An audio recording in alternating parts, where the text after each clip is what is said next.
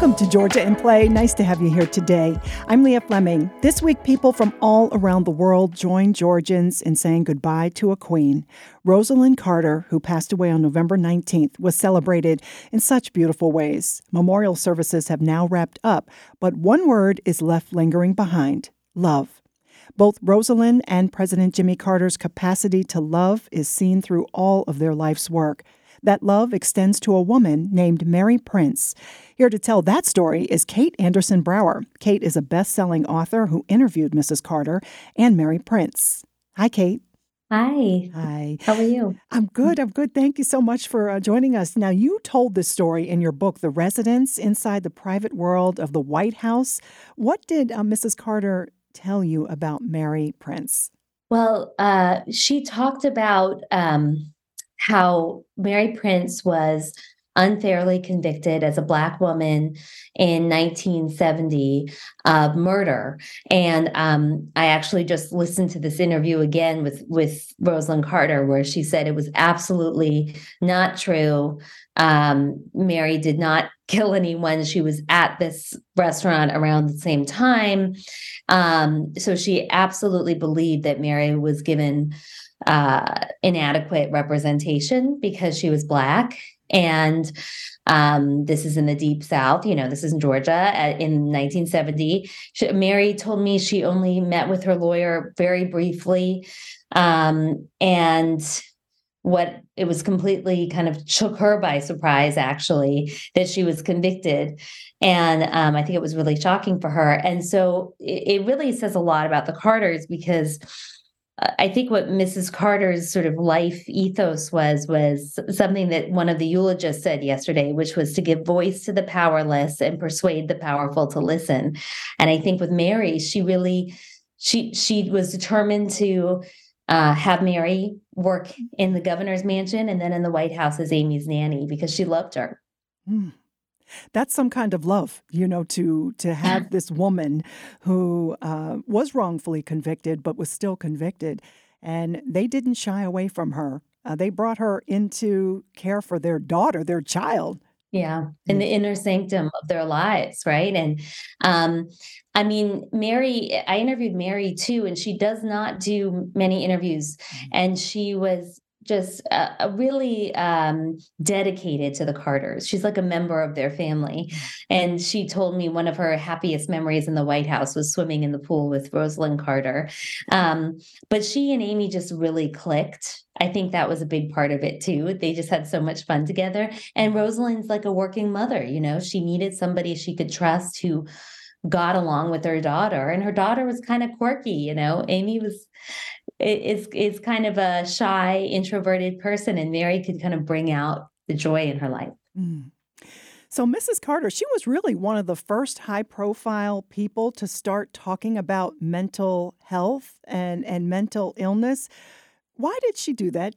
Well, one specific incident happened in um, the 1960s when she was campaigning for Jimmy, uh, when his first campaign for governor she was eh, dutifully outside a factory at 4.30 in the morning and a woman came out and um, Rosalynn said, Gosh, you must be so tired. I hope you can go home and get some rest. And the woman said, Actually, I've got to go home and take care of my daughter who has mental health challenges. And there had been an expose of uh, Georgia hospital that showed a lot of um, poor treatment of people in the hospital. And so Rosalynn was hearing again and again on the campaign trail, we need to do something about this problem. And so she, Rosalynn, who was just tireless, then went to her husband's rally that night and stood in line and waited to shake his hand. And when he saw her, he was kind of shocked. And she said, I'm, I'm here to let you know that one of the concerns of your voters is that mental health be addressed. And he said to her, as he shook her hand, I'm going to have the best mental health commission in the country or in the state, and you're going to be in charge of it. And so that says a lot about their relationship, I think. Yeah. Yeah. You know, she, um, she admired Eleanor Roosevelt, another uh, very famous first lady. What was it about Eleanor Roosevelt you think that attracted her so much to her? I think it was that Eleanor um, really made it a job. She made being first lady a, a, something she took on as her profession, and that's what Rosalynn did. She, um, you know, we know that she went into the East Wing office. She made it uh, so that her staff was paid the same as the West Wing staff. Uh, she would go and demand weekly lunches with her husband, which I think is great, where she wanted to bring him the problems of, of the world kind of at his feet to say, Here, I'm traveling around the country. This is what people are telling me they care about. You're here isolated in this this fishbowl of the White House, and um, so she was his conduit to the American people. Mm. So, you know, if you did not watch the service on Tuesday, you can find it online and you can watch. I want to point out Amy, the Carter's uh, daughter. Mm-hmm. She read one of her father's love letters uh, that he had written uh, 76 years ago to Rosalynn, and I just needed several Kleenex as she was doing this. My mom spent most of her life in love with my dad. Their partnership and love story was a defining feature of her life. Because he isn't able to speak to you today, I am going to share some of his words about loving and missing her. This is from a letter he wrote 75 years ago while he was serving in the Navy. My darling, every time I have ever been away from you, I have been thrilled when I returned to discover just how wonderful you are. While I am away, I try to convince myself that you really are not, could not be, as sweet and beautiful as I remember. But when I see you, I fall in love with you all over again. Does that seem strange to you? It doesn't to me. Goodbye, darling. Until tomorrow. Jimmy. And I think the thing that makes so many people weep when we think about the Carters is that pure love, that 77 years of marriage. What was the secret to their their love story, do you think? I think that they both went on this great adventure together, mm. you know. Um, and Chip said that yesterday in the in the um, at the funeral, you know that that they let each other evolve too.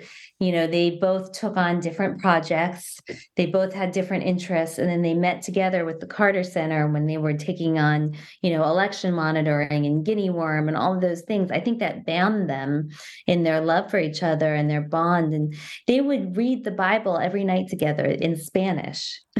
they never went to bed angry, according to Jimmy Carter. I think Rosalynn was a lot tougher and more honest. Um, I remember when I went down to interview them in Plains and I in 2018, and I asked them about Donald Trump, about what they thought of his presidency, and she.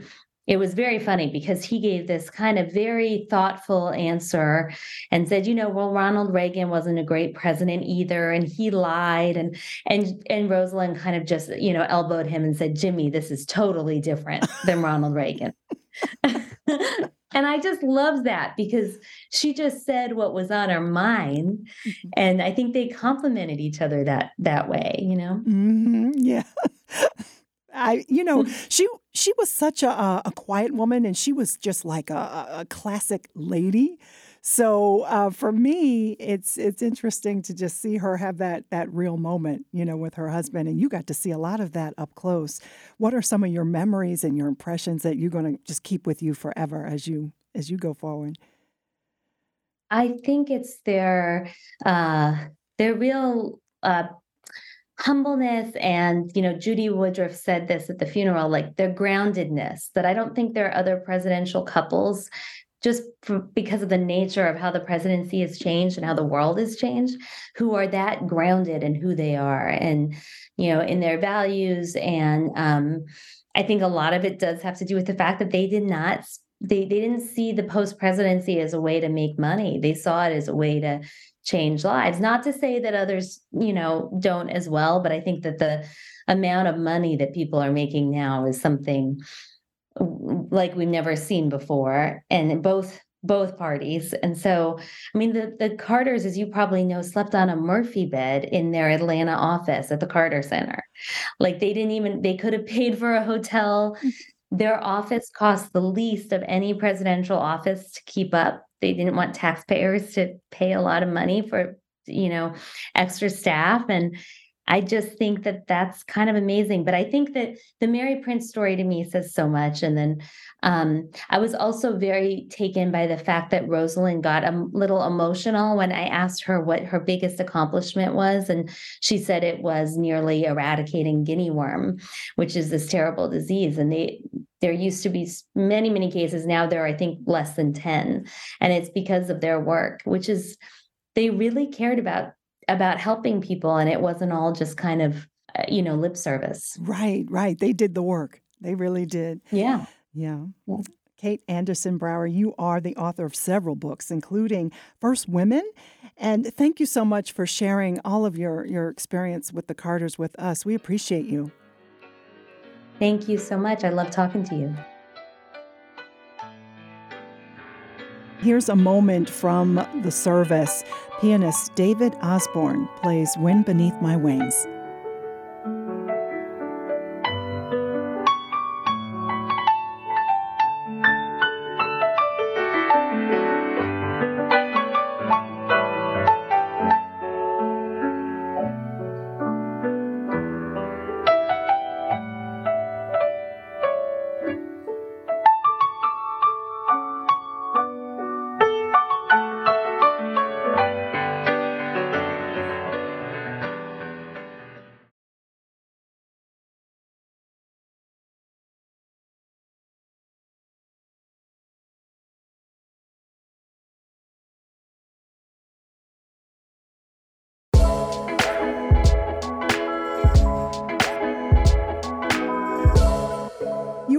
To Georgia in Play. I'm Leah Fleming. The special session is going on in Georgia right now to decide on new voting districts. A federal judge named Steve Jones said that the current maps, quote, dilute black voting power. Jones found that five of Georgia's 14 congressional districts violated the Voting Rights Act of 1965. He also found that 10 of Georgia's 56 state Senate districts and 11 of its 180 state House districts also violate the law. This is not the first time a southern state like Georgia has dealt with violations that disenfranchise black voters. According to people who study law and voting rights groups, these latest problems stem from the U.S. Supreme Court's 2013 decision to strike down key parts of the Voting Rights Act of 1965. Alicia Hughes is a visiting assistant professor of practice at Emory University School of Law and she is the interim executive director of the Center for Civil Rights and Social Justice. Alicia, you have um, said that the Supreme Court's elimination of preclearance in Shelby v. Holder was a mistake, and that uh, was premised on faulty logic. What was the preclearance all about, the faulty logic that you're talking about? Well, when you start, when you consider historically what has taken place in the country, mm-hmm that caused us to have to have preclearance. What preclearance does is it essentially says when a jurisdiction that has historically had a problem with mm-hmm. systemic and institutionalized racism and oppression that causes folks to not be able to vote and one man, one vote not to count, we need to take special care to make sure that when state legislatures are enacting or local bodies are enacting new measures um, regarding elections, be it it deals with polling locations, be it it deals with the time of elections, be it it deals with the dates of elections, be it deals with, you know, how districts are carved out and created before any change takes place pursuant to the preclearance provision of the Voting Rights Act of 1965, that you would have to get preclearance from the US Department of Justice to ensure essentially, that these changes would not violate the Voting Rights Act of 1965. You know, so that's what was in place. And unsurprisingly, the states that had issues with voting, where there have been consent decrees in place, and where the preclearance is a requirement, um, dating back to 1950s, 1960s. There are southern states where we're getting a bevy of changes right now that have come forward after the 2013 um, case of Shelby County versus Holder, as in Eric Holder, Attorney General of the, the U.S. Department of Justice then at the time. And then there was another decision on top of this um, in 2018, the Brnovich versus the DNC decision that essentially further chiseled away. So those two decisions, in and of themselves, essentially gutted the key provisions, sections two, four, and five of the Voting Rights Act of 1965. So now, without preclearance measures and, and, and having the alito factors to be considered before we can even overturn decisions made by these legislative bodies at the state and local level, you know, the Supreme Court has got new tests in place now, right? So we're stuck with the law from 2000 based on what they've done in 2013 in Shelby County, 2018 Brnovich versus DNC with these Alito factors. So now what you've gotten is, unsurprisingly, hundreds of bills were filed across the country after these decisions. And these hundreds of bills, you know, resulted in an awful lot of laws that are extraordinarily restrictive or more restrictive, we believe, and make it more difficult for folks to vote and elect candidates of their choice, right? Mm-hmm. So you've got that going on with the court cases. But then when it comes down to how the districts are drawn, gerrymandering at its finest is something that we're having to contend with. You know, in the Milligan decision, which is a recent decision um, involving Alabama's um, state legislature and re- redrawing their lines, they've made some decisions that were found to be unconstitutional and a violation of the Voting Rights Act. So now what we're doing is having to look at things piecemeal because the Justice Department doesn't have pre-clearance that it can go to where things have to come through it first, get the stamp of approval from the federal government, and then be enacted. Since that no longer exists, when things are going on in these states, you know, you look at North Carolina, South Carolina, mm-hmm. you look at Louisiana, you look at Alabama, mm-hmm. you look at Georgia. These states were all subject to the pre-clearance requirements um, under the Voting Rights Act of 65.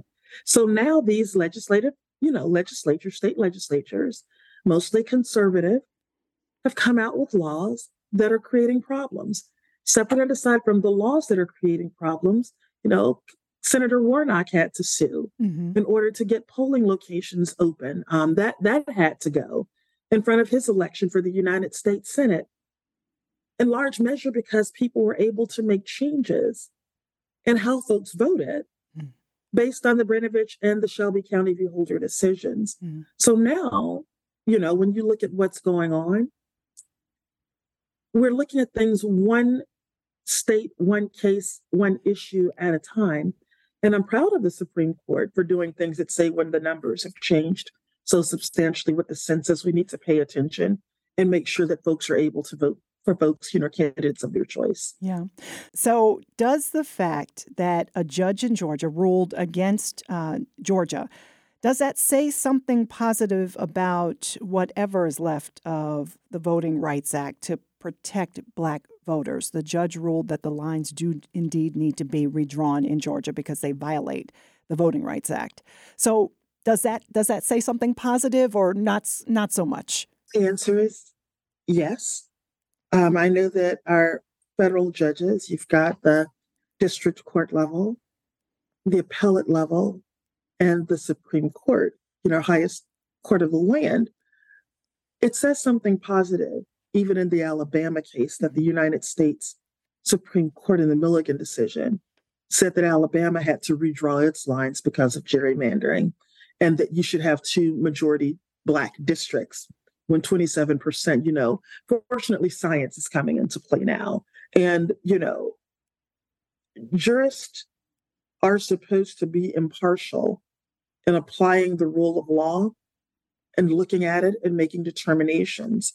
So while I do have some concerns that we got things wrong in Shelby County v. Holder and Brnovich versus DNC, the United States Supreme Court, even with its conservative tilt, is sending a message loud and clear. They're signaling to these southern states that we're not going to let you disenfranchise voters when there is evidence stating that we should, you know, there's evidence that there empirical data essentially mm-hmm. that we should be able to have greater representation than we have.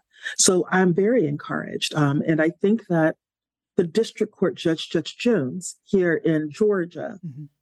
Definitely looked at the fact that over 10 years, the census data from 2010 to 2020, you had um, 484,000 additional voters, brown voters, in the metropolitan Atlanta area. It cannot be that the way that the lines are drawn at the same time that the population of white folks in the same area has diminished. Mm-hmm. It cannot be that when you've got numbers that are that strong, it doesn't shift because the demographic shifts. The representation doesn't shift with that demographic. We know that 91% of Black folks are voting for Democrats. Mm-hmm. And when you've drawn your lines or redrawn the lines, and in this parochial exercise, it does not reflect this growth of the area and what the demographic shift is like. And it doesn't create opportunities for Brown people to elect representation of their choice. The fact that a judge would say, We're not going to stand for this means an awful lot. If you want to take it a step further with hope, the fact that although I would expect because of the conservative wing of the Republican Party in Georgia, that decision would be appealed, mm-hmm. and it has been appealed. It has. But I think we have hope because a Republican governor called a special session, gave a directive that folks redraw the maps. And I think that they're paying attention to the fact that there had to be a special master when the Alabama legislature chose to not comply with the Supreme Court determination. So Georgia doesn't want to be in a position. Our hand has been slapped, you know, spanked here now. We don't want to be in a position where a special master is drawing lines and it takes it completely out of the control of the legislature. So I am encouraged. I think that a clear message or signal has been sent that the courts are paying attention.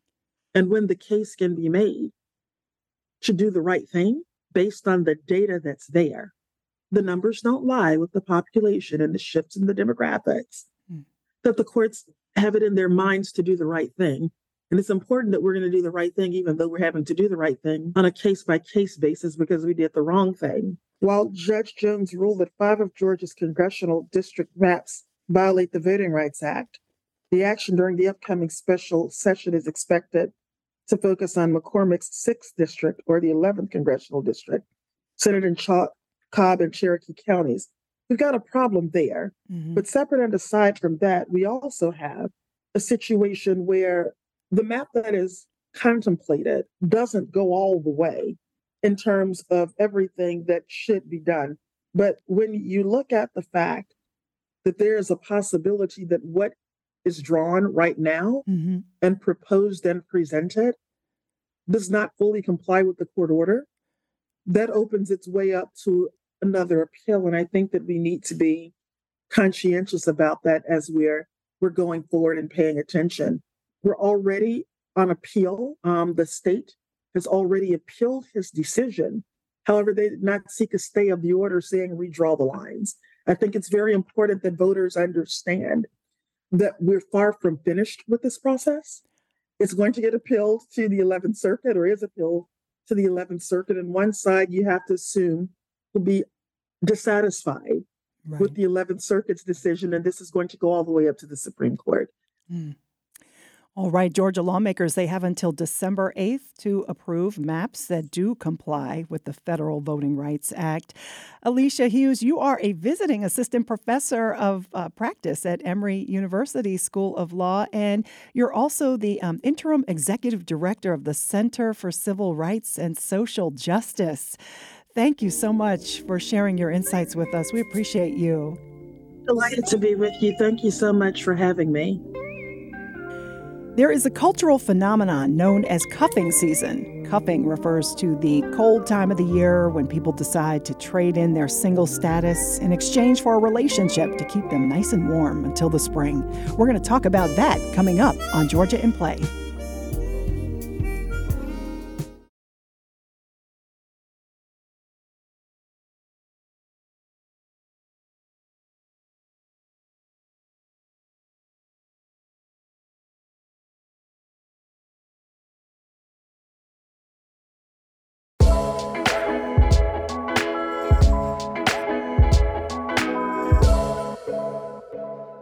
You are listening to Georgia in Play. I'm Leah Fleming. It is officially cuffing season. You know, it's that time of year when single people actively search for a boo thang or someone to date and spend the cold, long winter with. It is such a well known season that there are songs all about cuffing season, including uh, this one by SZA. And it features Doja Cat. It's called Big Boy. Here's a piece of it.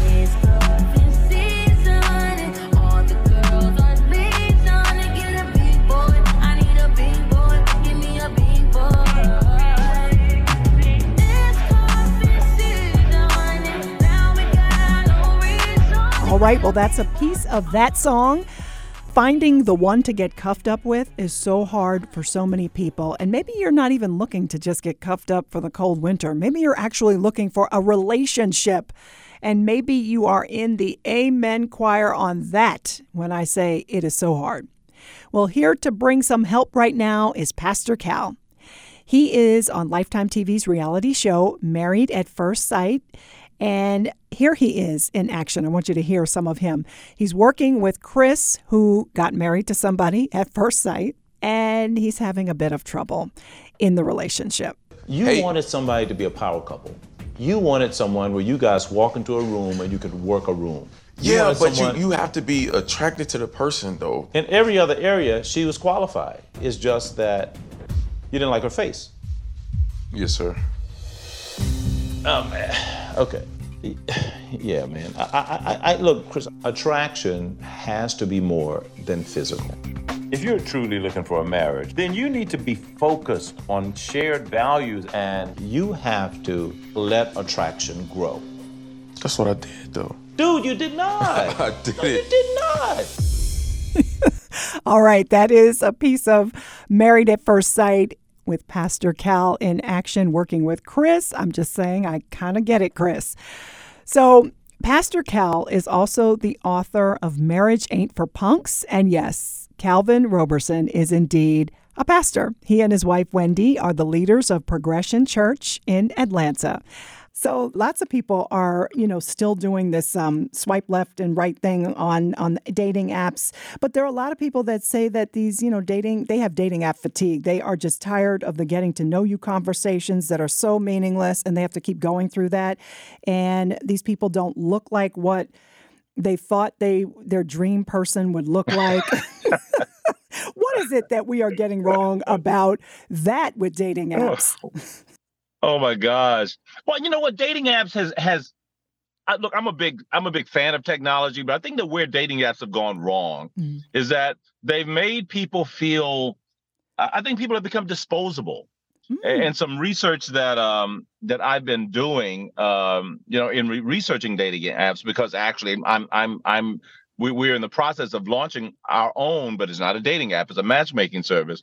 But um what I found is that people have become very disposable, and we look at people as disposable. Here's an interesting fact: in most of your most of your um, mm. uh, larger dating apps, I won't mention any names, but the majority of them are men. Like roughly about seventy or so percent are more male than female, and that's because I think a lot of the guys go on there for hookups.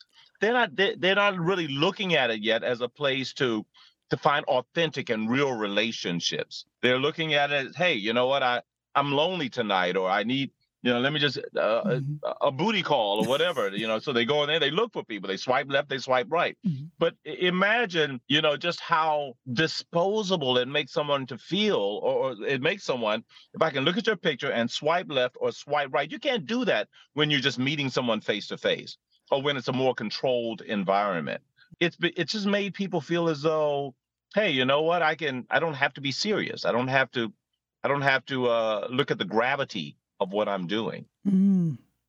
So you're starting this matchmaking uh, service that you're going to have, and how will you um, work that? I know it's not going to work like the show Marriage at First Sight. It can't. Is it going to do that where you literally meet someone? Oh God, no. Okay. Uh, no. no. It's aptly named though, marriage ain't for punks. And here's the thing that we're going to do that's different. First of all, it's not only a it's it's a marriage resource. It's a one app, two applications, and I think it's going to be the primary resource for all things married.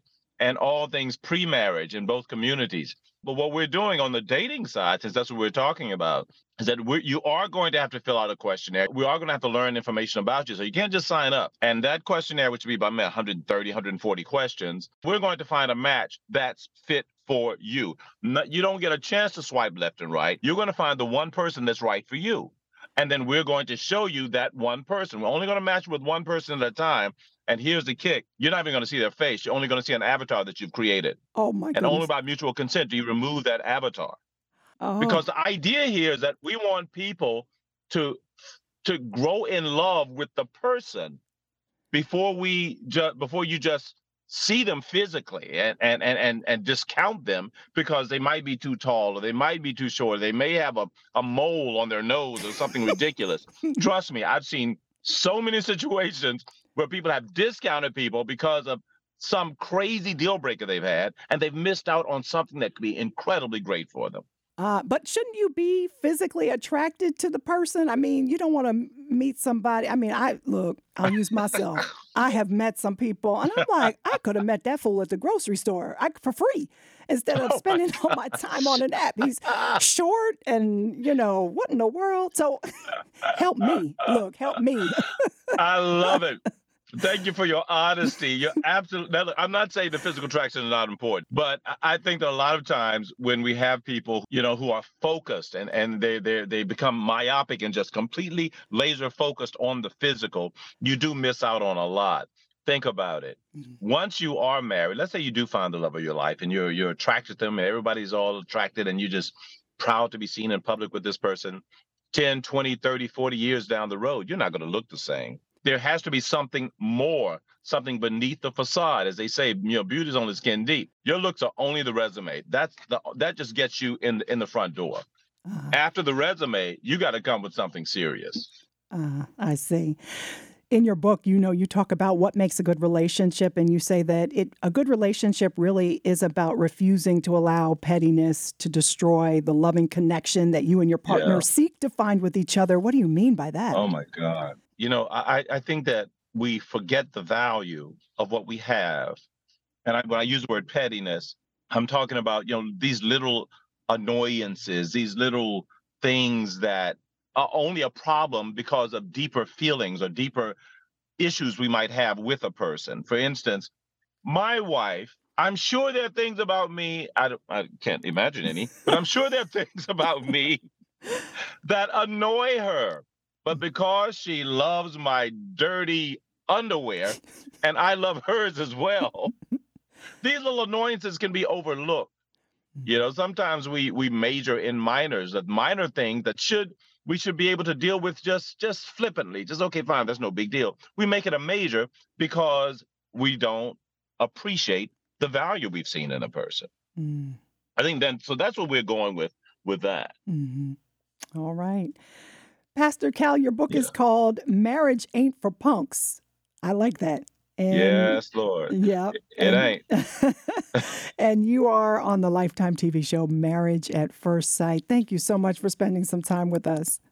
Yeah, uh, it's been my pleasure. My pleasure. Married at First Sight. And look, I'm going to tell you, you can find out more about the app at Married uh marriage ain't for punks.com marriage ain't for punks.com okay. but uh thank you so much. I appreciate it. It's always a pleasure. Thank you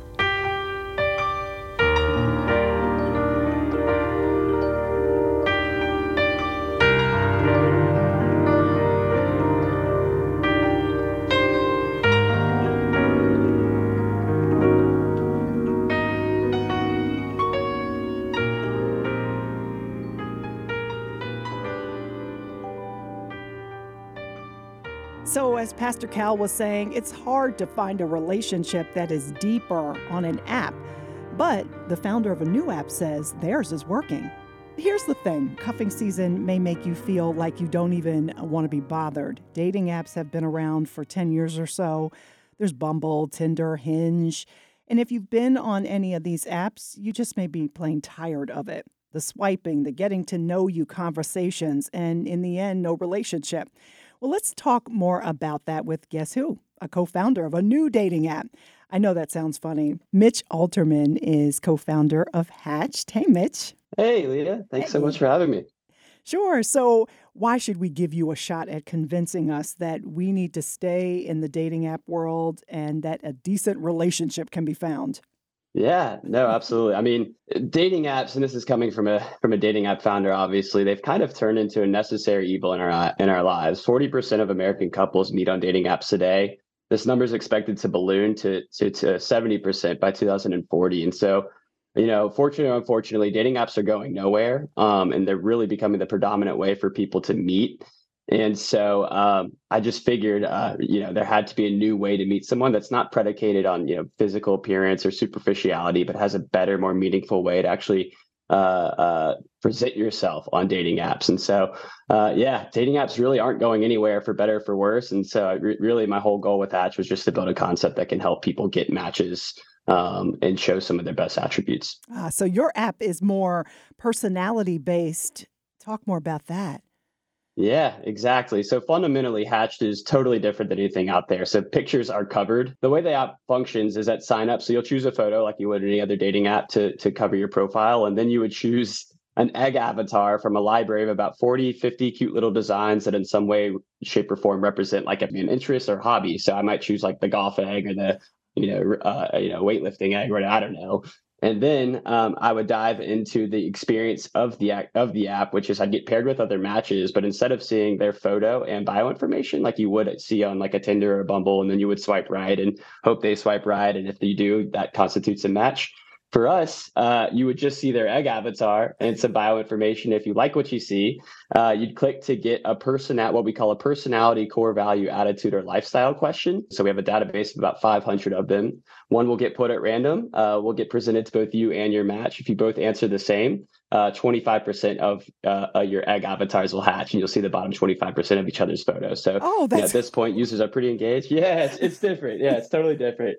Um, and you would answer another question to get to 50%, then 75%, and then 100%. So once you can see your full match, you you know that you have four traits in common. Uh, you can be, begin a meaningful conversation. So really, just changing the, the criteria of of how to achieve matches from uh, you know physical appearance, photographing well, to let you know we have four personality traits in common. Let's take a chance and see where this goes. Ah, what are some of the sample questions? Yeah, so um, they could be anything from like hypotheticals. So, mm. would you prefer to have a big wedding, like a large wedding? If in a perfect world, would you rather have a large wedding in a big ballroom or like a small intimate wedding? Right. Um, our thesis right now relies on similarities. Just there's plenty of uh, of data that suggests that like opposites actually don't attract, and that most like successful couples are similar to one another. And so we took that thesis and baked that into these questions. And uh, really so so the ability to hatch is going to be predicated on answering the question similarly.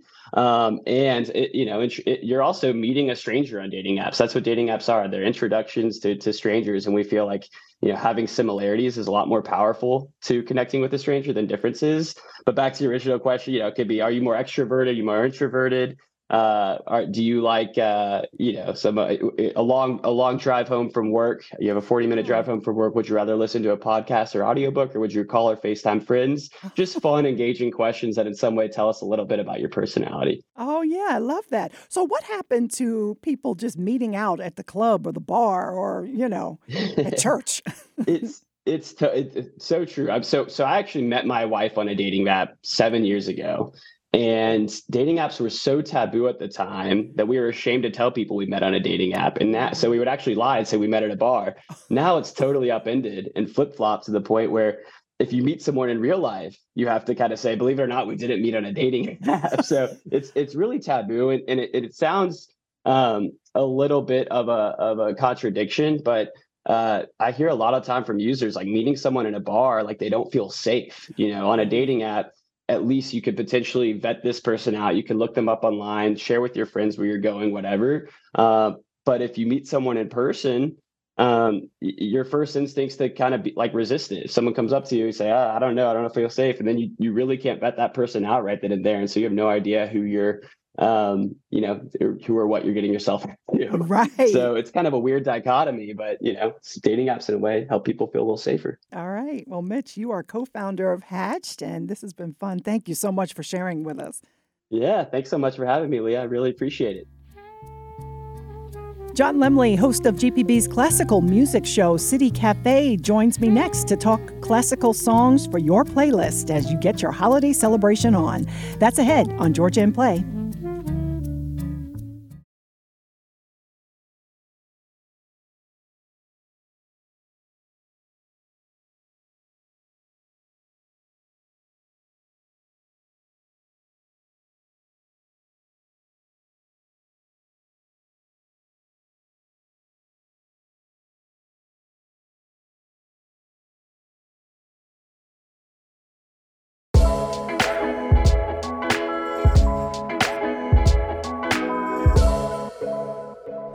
This is Georgia in Play. I'm Leah Fleming. Do you recognize this?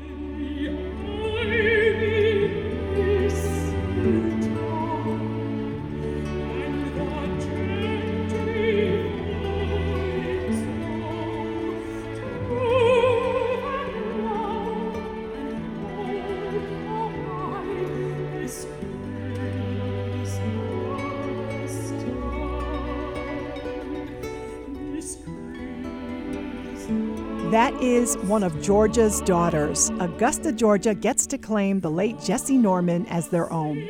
That is her singing This Christmastide, known as Jessye's Carol. This is one of John Lemley's faves for the holidays. John is GPB's City Cafe host. John is here now. So, hey, John, what is it about this song that does it for you in your mind? Well, thanks, first of all, for having me. But really it's Jessye's voice. It is just, it envelops you like a warm hug. Even when she was on the opera stage uh, in a serious role, it, she just made you feel so good.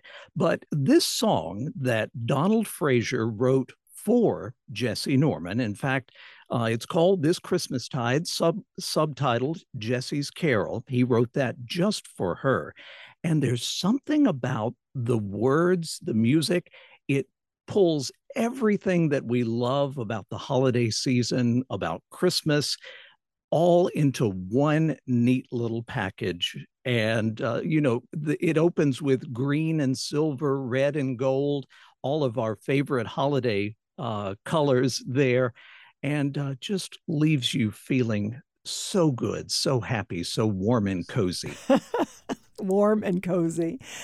Yeah. So I asked you what are the classical music songs that we absolutely need on our playlist for the holidays, and you came with a list.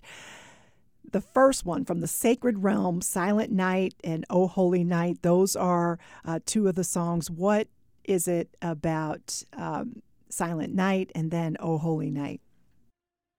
Well, first of all, they both have an evening theme in common. And that's what we think of when we think of the, the birth of Jesus, the birth of Christ, is that it all took place uh, under the starlit skies with the angels above uh, announcing to the shepherds this birth. And it's both of them, uh, well, especially Silent Night, is a more intimate piece of music. It was actually written uh, it was actually written uh, because at the church where it premiered, the organ had broken down. And so the uh, music director there at the church grabbed his guitar and uh, essentially, uh, on the spur of the moment, created this song, which is now a classic. And then, Oh Holy Night. I mean, it, it just doesn't get better than that. And for Atlantans, it has a, a special connection because way back when, Rich's department store downtown Atlanta used to have this over the top lighting of their Christmas tree. And they had choirs from all over Georgia performing.